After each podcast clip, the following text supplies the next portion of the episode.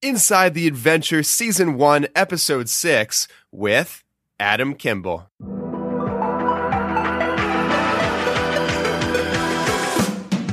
If you've ever been afraid to step outside your comfort zone, then you're in the right place.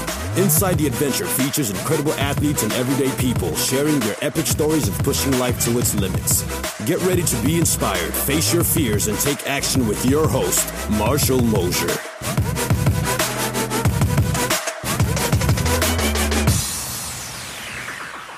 Welcome to another episode of Inside the Adventure. This is your host, Marshall Mosher. And guys, I can't say how excited I am to share an incredible story with you today from Adam Kimble, who actually attempted to break the world record for the fastest foot crossing of the continental United States of America just because he could. How's it going today, Adam?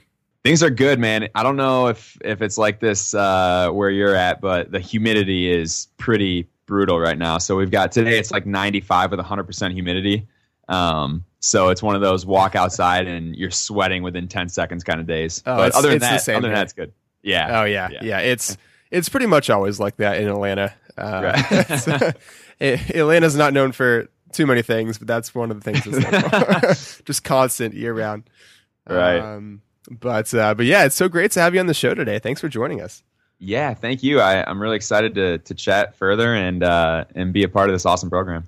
Absolutely. Well, we're we're super excited to hear your your stories, uh, multiple stories. You have, I'm sure you have a million. Um, and uh, from what I hear, they're they're extremely exciting. So to give everyone listening today a little bit more of a background on Adam, uh, I'll go through and and talk about some of the pretty awesome things you've done, uh, and then we can hear more from you, Adam. Uh, so, following nearly three years as an event director, Adam spent last year traveling with his wife internationally through Chile, Thailand, Australia, and many other countries across a total of six continents. Following their return home to the States, uh, Adam set out in February to break the Guinness World Record for the fastest crossing of the United States on foot, traveling from Huntington Beach, California to Tybee Island, Georgia, completing the 2,500 mile journey uh, in 60 days. That's remarkable. Uh, what is that like? An average of a little over 40 miles a day, right? Yeah, we averaged. Uh, so there were five days where we weren't doing anything. So on the days that we ran, we averaged 45 miles a day. I'm lucky if I if I run two miles a day. That's amazing. Yeah, thank Uh, you. That's incredible. Yeah, and I I hear uh, I hear you grew a really awesome beard during that time too. So did people think you were Forrest Gump running across the country? Yeah. I got my I got my fair share of Forrest Gump comments from either people uh, that saw us on the side of the road, or even sometimes people driving by yelling out the window. So that was uh, that was always good. But in in fairness, I had been growing the beard for the entire year that I was traveling with my wife as well. So it didn't just start before the run. It was uh, a lot of a lot of time went into that. That's awesome. Yeah. did did you have one of those uh, one of those yellow smiley face shirts like in the movie with the mud that he wipes his face off on? Not you know you're you're not the first person to to ask me about that. So I feel like that's that was a missed You gotta opportunity. get one. I know, I know. I had the uh, the Bubba Gump hat. Okay. Um, but That I was missing too. the smiley tee. Man, well that hey, we'll, we'll have to get you one to thank you for Yeah. being on the show with us today. that would be awesome. yeah, totally. So how how long did you train for that, by the way? Uh, you know, I'm I was kind of uh, just in the from the time that I began ultra running, I've really been in training mode ever since. So specifically for that, about a year, but ever since I started ultra running in 2014, I've pretty much at any moment been ready to run a long distance race. So it was kind of just building off of what I had already been doing. That's amazing.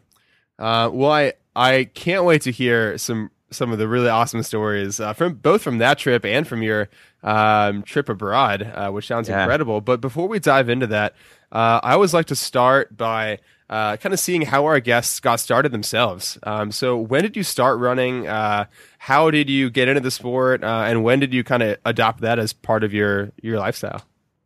Yeah, so it's funny when I look back on it because running was never an interest of mine. I was always an athlete, but running was more of a punishment, you know, anytime I was playing the sports I played. So I, I went to Bradley University in uh, Peoria, Illinois. I played baseball there, and uh, running was not on my agenda at that time. And it wasn't until I, I, I graduated in 2009, and then in 2011, uh, in the fall, my wife and I got married. And leading up to that, we had decided we wanted to do some fitness activities, kind of to get in shape and just to have something to do for fun. So we signed up for a half marathon uh, in the summer of 2011, and uh, that kind of su- set off a series of events that has led to where we're at now. So I tell my wife anytime she you know thinks something that I'm doing is crazy, I tell her that really it was her that started it because initially it was her idea to to run the half marathon. She and, didn't know uh, what she was getting herself into, huh? No, I didn't either. But uh, um, yeah, it, that that kind of started it, and I think it was it was just an opportunity for me to um, to kind of channel a competitive outlet that I had always had from playing sports, and it was a great way to challenge myself personally. And um, it turned into uh, an opportunity for me to spend time in nature and be alone with my thoughts for long periods of time, um, as we'll get into a little bit later. But uh, yeah, it really, I never saw it coming in the way that it did, but now uh, ultra running is a huge part of my life. That's funny you mentioned it was uh, your wife that kind of got it started with that uh, first half marathon because I'm actually uh, training for the exact same thing, which was my girlfriend's idea. So she's going to listen to this podcast. And, uh, I guess we're going to start running uh, ultra marathons. yeah. Well, see, yeah, it, it's funny, Marshall. I pe- a lot of times I'll talk to people and and you know they're a little bit mind blown by by the run across America and some of the 50 or 100 mile races that I do. But I tell them that you know, if I had been talking to somebody five years ago, or maybe even less than that, four years ago, about the same thing, I would have had the same reaction. So, you know, if something, if you feel called to something and it really uh, piques your interest and your passion, it's incredible what can happen in a short amount of time. Exactly. Yeah. And that's one of the things, that's a really common theme with a lot of our guests. Uh, people say, you know, if you look at the end goal, uh, with the end result, it's very hard to picture how you go from where most listeners are uh, to that point. Uh, right. It's really almost impossible to visualize that. But what every single uh, guest on the show has said is is that it really starts off slow. It's a combination of little steps that helps you get there. Um, Absolutely. So, what was uh, kind of what was um, your thought process when when you finished your first half marathon? Uh, and what kind of got you from that point of accomplishing that first uh, really awesome goal to deciding that you wanted to keep uh, stepping it up from there? Yeah, so as you'll find out after you run your race, uh, you had you just have a, a, really great sense of accomplishment after after doing uh, putting in the time to train and, and get prepared for, and then execute a race like that. And so, um, a lot of people when they when they run rate you know distance races, they don't necessarily enjoy all the training and the process leading up to it. But that was actually something that I really liked because it was kind of like um, a testament to, you know, you get to race day and it was a testament to the training that you had done and, and seeing what you could do on that day um, from the weeks or months that you had prepared in advance. So I really liked the idea of, you know, what can I, how much better can I do or what else can I do if I put in the right training and, and take time to prepare and, and get myself ready for something like this. And that kind of um, led to some more thoughts. And then the next thing I knew, I'd signed up for the Chicago Marathon the next year. And uh, I went and I ran that race. And the funniest part about that was as soon as that race was over, I remember saying these words to my wife. I said, that was an incredible experience, but I think I'm good with just one marathon. and and then as a lot of runners uh, find out that you know, you make comments like that, and then two weeks later, you're signed up for another race, and and that's what happened to me. And uh, so, you know, less than two weeks after that first marathon, I thought I was done, and then I'd sign up for another marathon, and um, you know, it just kept going from there. Yeah, it's it's hard to stay away when you find something that uh, is really exciting. This kind of a new, um, you know, a new uh, passion of yours. It's, it's yeah, uh, absolutely. it's hard to stop. Absolutely. Yeah, yeah, it is. That's awesome. So, um, as you kind of kept training throughout the marathon process, uh, and then getting to where you are today, um, looking back on how you were when you first started versus how you are now, um, how have a lot of the things you've experienced uh, in all of these races uh, changed you, both your mindset as well as well as your physical health, um, as well as uh, just your outlook on life? What's different uh, from now versus when you first started? Yeah, uh, the short answer is everything. but uh, to add a little more color and detail to that, um, from a physical standpoint, I, you know, I think my my body and my health and my lifestyle has completely changed from the time that I started running to now. Um, I've is one of those things where um, I, I mentioned it's interesting to see how your your training and your preparation can pay off. Well, that not only goes from the physical side of it. For me, it went into the health side of it. So the things I was eating, what I was putting into my body, and then how that played into my performance. So next thing I knew, I started eating healthier, and then you know I'm reading uh, about all these ultra runners and um, and endurance athletes that are vegans and vegetarians. So then I start looking into that and how I can play with that in my diet, and um, you know it it opened up a whole realm of things on that side of it. So so the physical standpoint um, completely changed in that I'm much much healthier. Um, obviously more active from from all the races and, and training and different things and um, it's it's really just improved my uh, well being and, and, quality of life, which is great. Not that I was a super unhealthy person before, but there's a you know noticeable difference um, from when I started running. Um, and then in terms of uh, mentally, I think any any endurance sport or or any uh, really strenuous activity of any kind helps to helps to build um, a lot of mental endurance and just kind of perseverance, you know. Um, and uh, ultra running is a, a, classic case of that. It, you go into a race, and um, if it's anything over, I mean, even if it's a marathon, but anything beyond that, there's a number of factors that can end up derailing the race or, or lead to you know uh, bad things happening uh, throughout the day. And so you learn to really bounce back from things and, and understand that um, it's all part of the process and you're going to have good days and bad days. And sometimes the really good days have bad parts to them and you just got to fight through them and, and continue going. So um, the the mental aspect of it is huge because you really start to uh, to recognize um, in running as in life, there are a lot of obstacles to overcome, and uh, the more that you overcome them, the more you continue to overcome greater and greater obstacles after that. So um, I think that's the the most valuable thing for me that I've learned from ultra running, and one of the reasons that I love it so much is that it it kind of has given me a completely new outlook on life and on uh, the the struggles and, and different things that we go through and how to overcome them and, and come out better on the other side. I'm really glad you brought that up, Adam, because there really are so many parallels um, between uh, kind of some of the hurdles you have to uh, uh, you know run through in in all of your races, as well as some of the things that you run into uh, just in everyday life. And I'm sure that the the mindset alone and the um, uh, the lessons you learn from those races uh, help in huge ways and everything else. Yeah, absolutely. I actually, uh, interesting that you bring that up. I, I was just reading uh, the other day. There's a there's a really well known one of the one of the most well known uh, 100 mile races in the U.S. is called the Hardrock 100, and uh, it was last weekend actually. And um, the there were two guys um, who uh, who ran together uh, and finished in first together, and and one of them he was uh, he was talking after the actually he was talking prior to the race about how uh, you know sometimes he has a race an ultra and and afterwards he thinks to himself why would I do this to myself again? You know? Um, and then he's out there again later on and, and he's doing it again. And it really what it came down to for him was um, you get out there in a race and you completely strip away all of you strip away everything. And then it gets down to just the you out there in nature um, fighting your battles and uh, and and seeing what you're made of. And so it's a really cool way to test yourself and and to see what you're really capable of by putting yourself under uh, a lot of duress.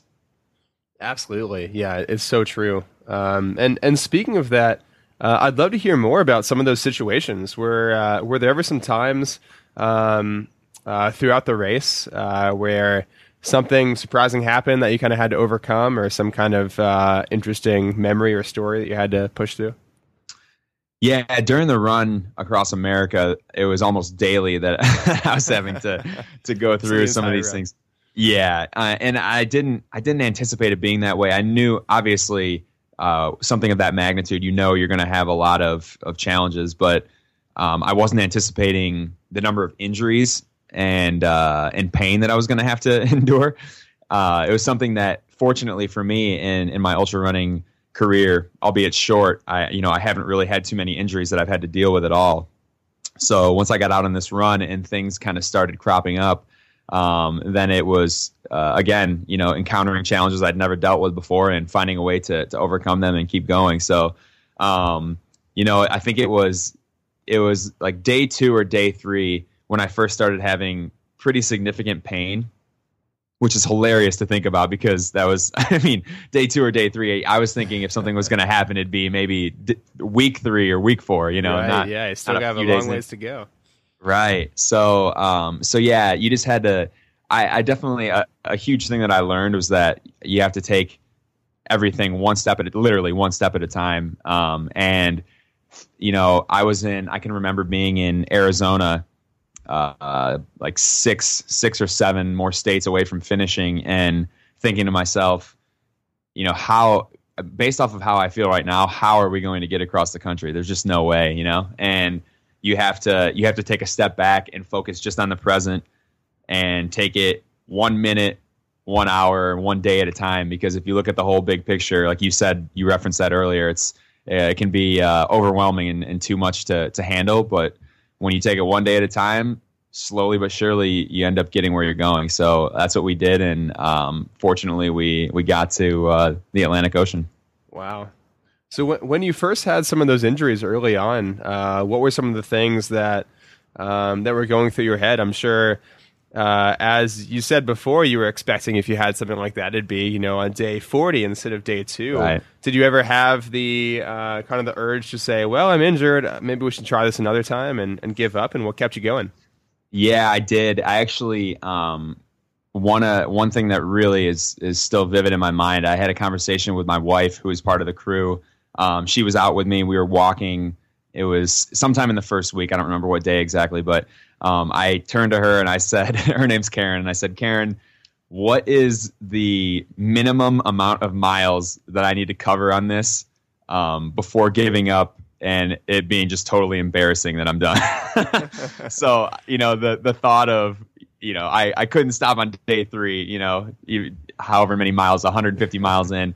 So I was thinking to myself, what what do we have to get to? But in the back of my mind, I knew even though I wasn't going to reach the initial goal of breaking the record, I knew that it was going to be something that I was going to regret if I, even if I came back and tried it again later. I knew this time if I could, if there was anything that I had left and I could push myself to to make it through, I knew I needed to do it because um, it's one of those things where in the moment it's easy to it's easy to make that decision and say, okay, uh, I'm just going to give it another shot, and then maybe a couple days or a week later, I'd think to myself, oh, I, you know, I think maybe I would have had a little more. I could have could have pushed and seen what I could have done. So that was always running through my head was don't have don't have to have that conversation with yourself unless it's absolutely mandatory and your body is you know completely demanding that you need to stop.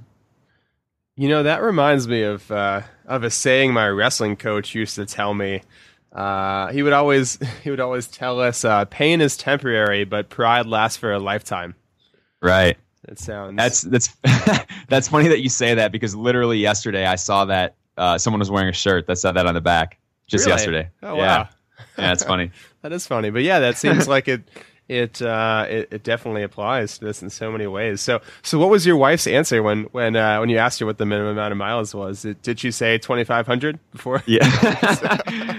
Actually, I, I think what she said was, uh, let's just try to get to, you know, maybe 20 days of running and then see what happens. And, uh, and then it was kind of one of those things where I got to a thousand miles and I was like, oh, okay, well, maybe let's try to get to 1500, uh, and then 2000. And then all of a sudden it's, okay, now we can actually do this, you know, and then, uh, it gets to that point mentally where it's manageable to think about the end as opposed to when I was in Arizona, you know, wondering how it was possibly going to get there.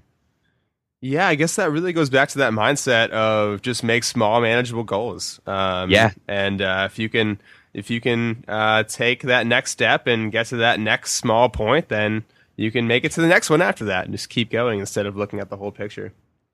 Absolutely. Yeah, I uh, I'm I'm glad that you mentioned that as well because a big theme of of our journey and something that um, I've had I've had a, an incredible opportunity to um, to go into several schools, uh, a couple businesses, churches, and uh, and give talks to um, you know students, leadership teams, different people like that about the journey and kind of uh, different things that I've learned.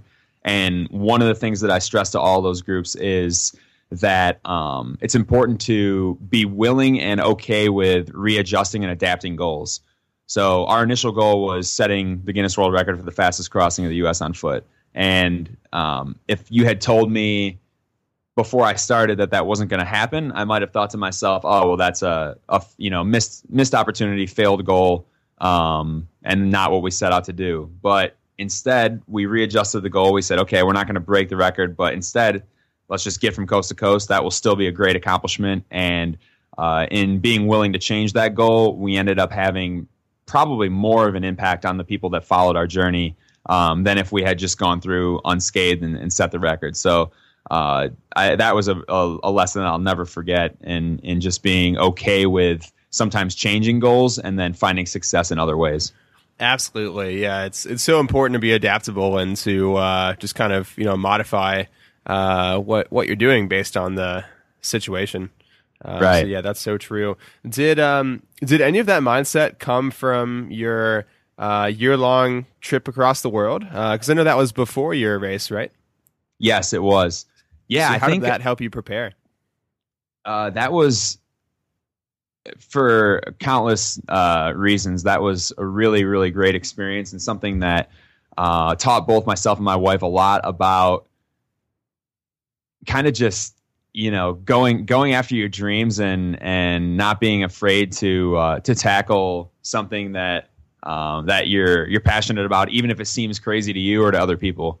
So for us, you know, we we both had good jobs. Uh, like you said at the beginning of the show, I was an event director at a company in uh, Chicago called Red Frog Events. I loved that job. I loved the people that I worked with. My wife uh, was in finance and accounting for um, an insurance company in Chicago. She had a very good job as well. And uh, so people thought we were crazy when both of us gave up those jobs and then spent the entire year traveling abroad. But it was something that we both knew we had really wanted to do.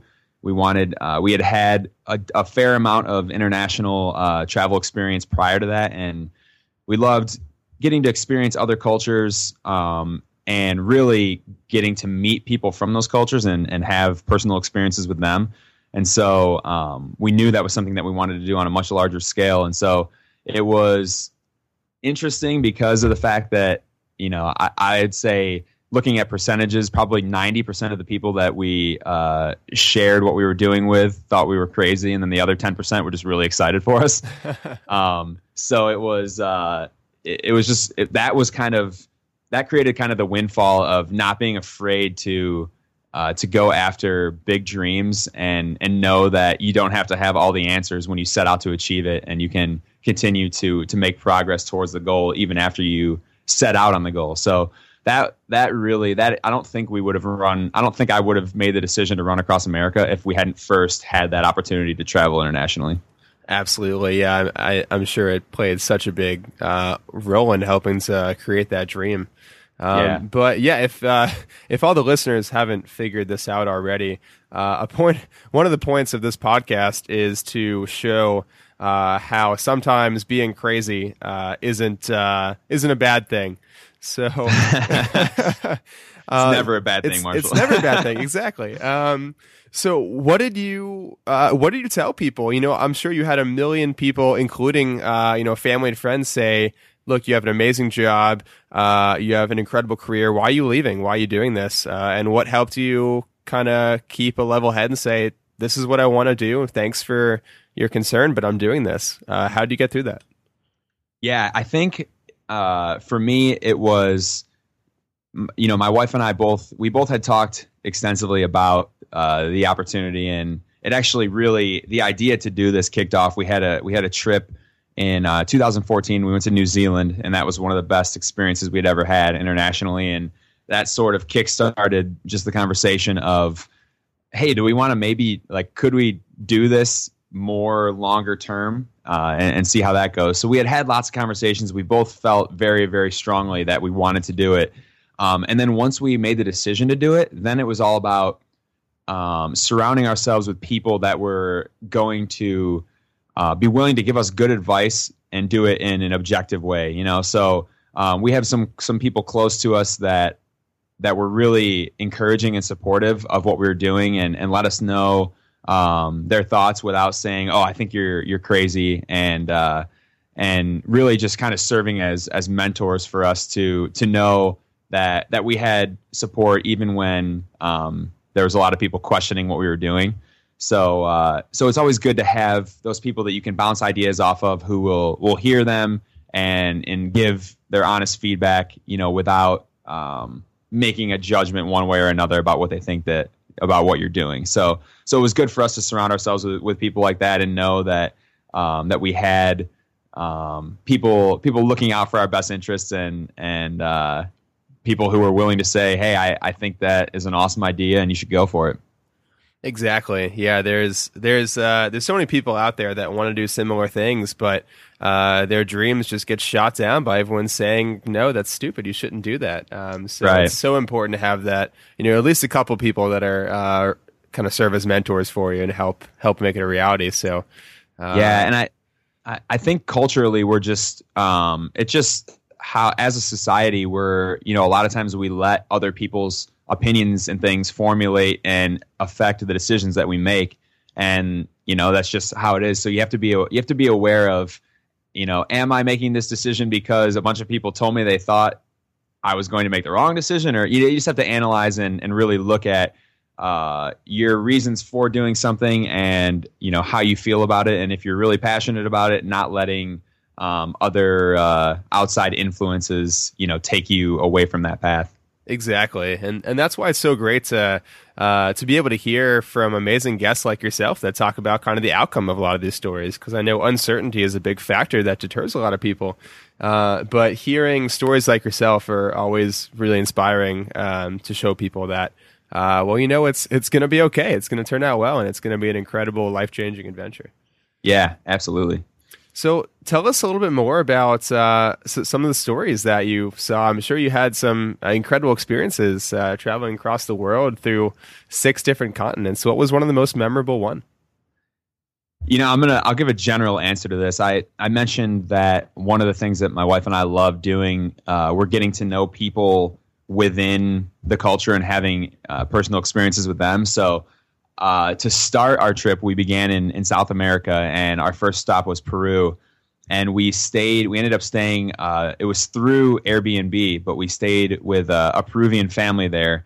Um, and I'm talking the whole family grandparents, um, you know, the kids, grandkids, everybody was all in, a, it was a big communal setting, uh, like a lot of uh, uh, other cultures are used to doing. And we stayed with them. They, we were there for uh, just shy of a month and uh, it was like we were their family. I mean, they would have family functions, birthday parties, things like that, and we got invited to everything.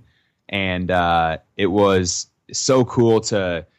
I mean, it's it's great to experience a culture, no matter what regard that's in. You know, whether you're there for a couple of days or for a month. But I think what really sets, for me personally, what really sets experiences apart are being able to immerse yourself in that culture. So if I go to a place for a month and I and I go around and, and see things myself, I'll get to see a lot of really cool things. But if I go to some place and I stay with a family that lives there and they show me what their life is like on a daily basis and, and invite me to to do the things that they do, uh, that's where you really get to know what a place is like. And so that was that really set the tone for our entire year of travel. Um, being able to experience such incredible things early on in the trip, and then that kind of uh, encouraged us to get plugged into to every community that we went to. So sometimes we'd go and um, and volunteer and and work at on a farm. Uh, you know, we worked on a farm in both uh, Chile, Thailand, and Australia.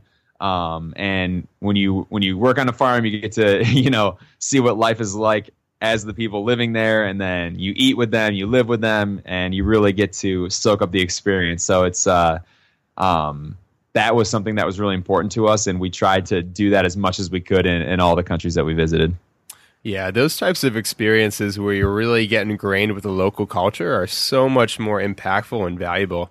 Um, Absolutely, yeah. Yeah, you know, I always I I kind of call the difference uh, personally just between uh, touristy traveling and local based traveling, uh, and it's all traveling, but sometimes people right. Uh, will um, uh, not kind of go the extra step and uh, and really immerse themselves in the culture, and and there's really a lot you miss out when you do that. Um, yeah, and, and that you know that's that's not to say that touristy traveling is, is a bad thing from time to time, but yeah, it's definitely um, like you said. You really, I feel you don't know a place until you know the people. Exactly. Yeah, the people are always the most fascinating part of of any story and of any destination that I always go to. For sure. Yeah, that's uh, that's incredible to hear. Um, well, I know you probably have a million stories from that trip. That we, could, we could do a whole uh, season of this podcast about. but uh, if um, if there's one takeaway that everyone listening today uh, could remember from all the stories you shared with us and all the uh, insight and inspiration, uh, one thing that they could take with them, uh, what would that be? I would say. Um just kind of just find ways to push yourselves outside of the boundaries that you're used to. Um, sometimes it, it's easier said than done. You know, putting yourself in, a, in an uncomfortable situation. Um, I think when when traveling uh, for us, it was you know sometimes it's easy if you if you uh, if you want to make it as easy as possible, you can go to a place, you can hole yourself up somewhere or, or, go out and do a few things and then come back to wherever you're staying. But um, when you open yourself up to other opportunities and and getting connected to to different people, there's a lot more that goes into it, but you also get a lot more out of it as well. So um, I think not being afraid to uh, you know to get yourself a little bit uncomfortable because oftentimes the results of that are are pretty awesome and with the run across America, it was, uh, you know, I, I guess one thing for me that was kind of difficult early on was we uh, we announced what we were doing before we set off on the journey, and that was to um, to get everybody within our community that was interested in following kind of keyed into what we were doing. Um, but a side effect of that was that we ended up getting uh, more media than we had anticipated getting in that uh, was not something we sought out. You know, one local newspaper came to us, they wrote a story, and then from that, Runner's World, Outside Magazine, and several other publications caught wind of our story, and then they started reaching out and publishing stories. And so it was a little uncomfortable for me um, talking about something that we were doing before we had actually done it.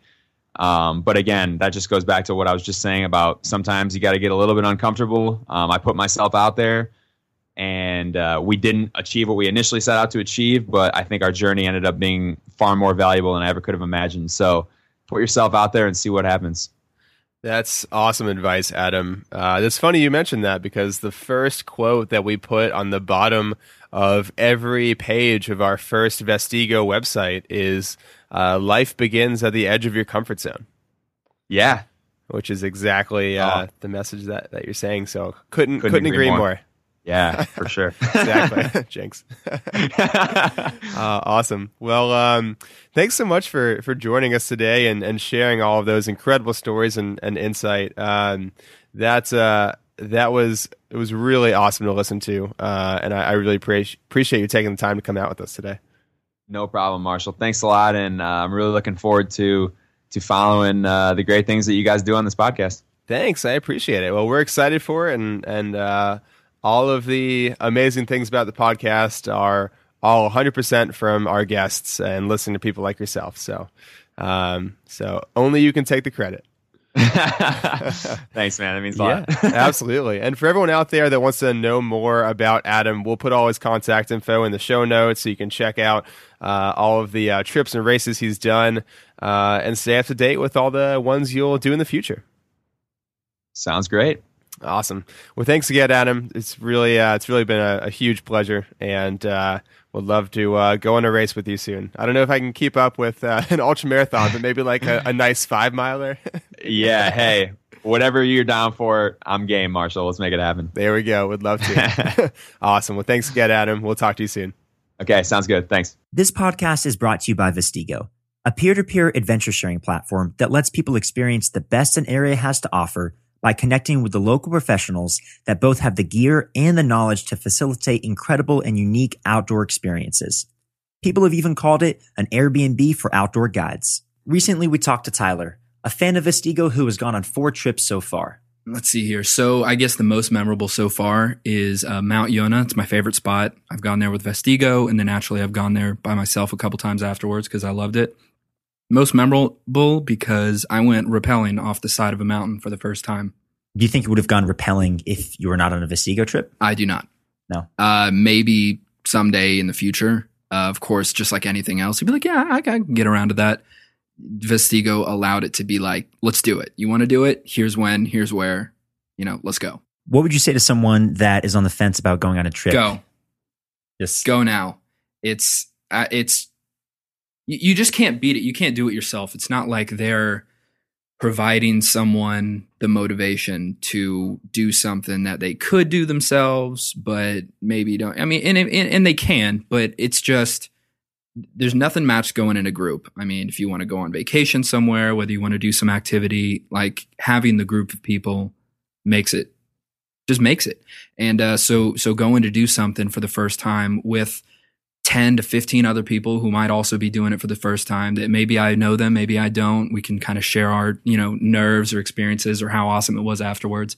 Um, and then just going with someone that knowledgeable, um, you know, it's, it just all around, I enjoyed it so much that I've gone back three times since.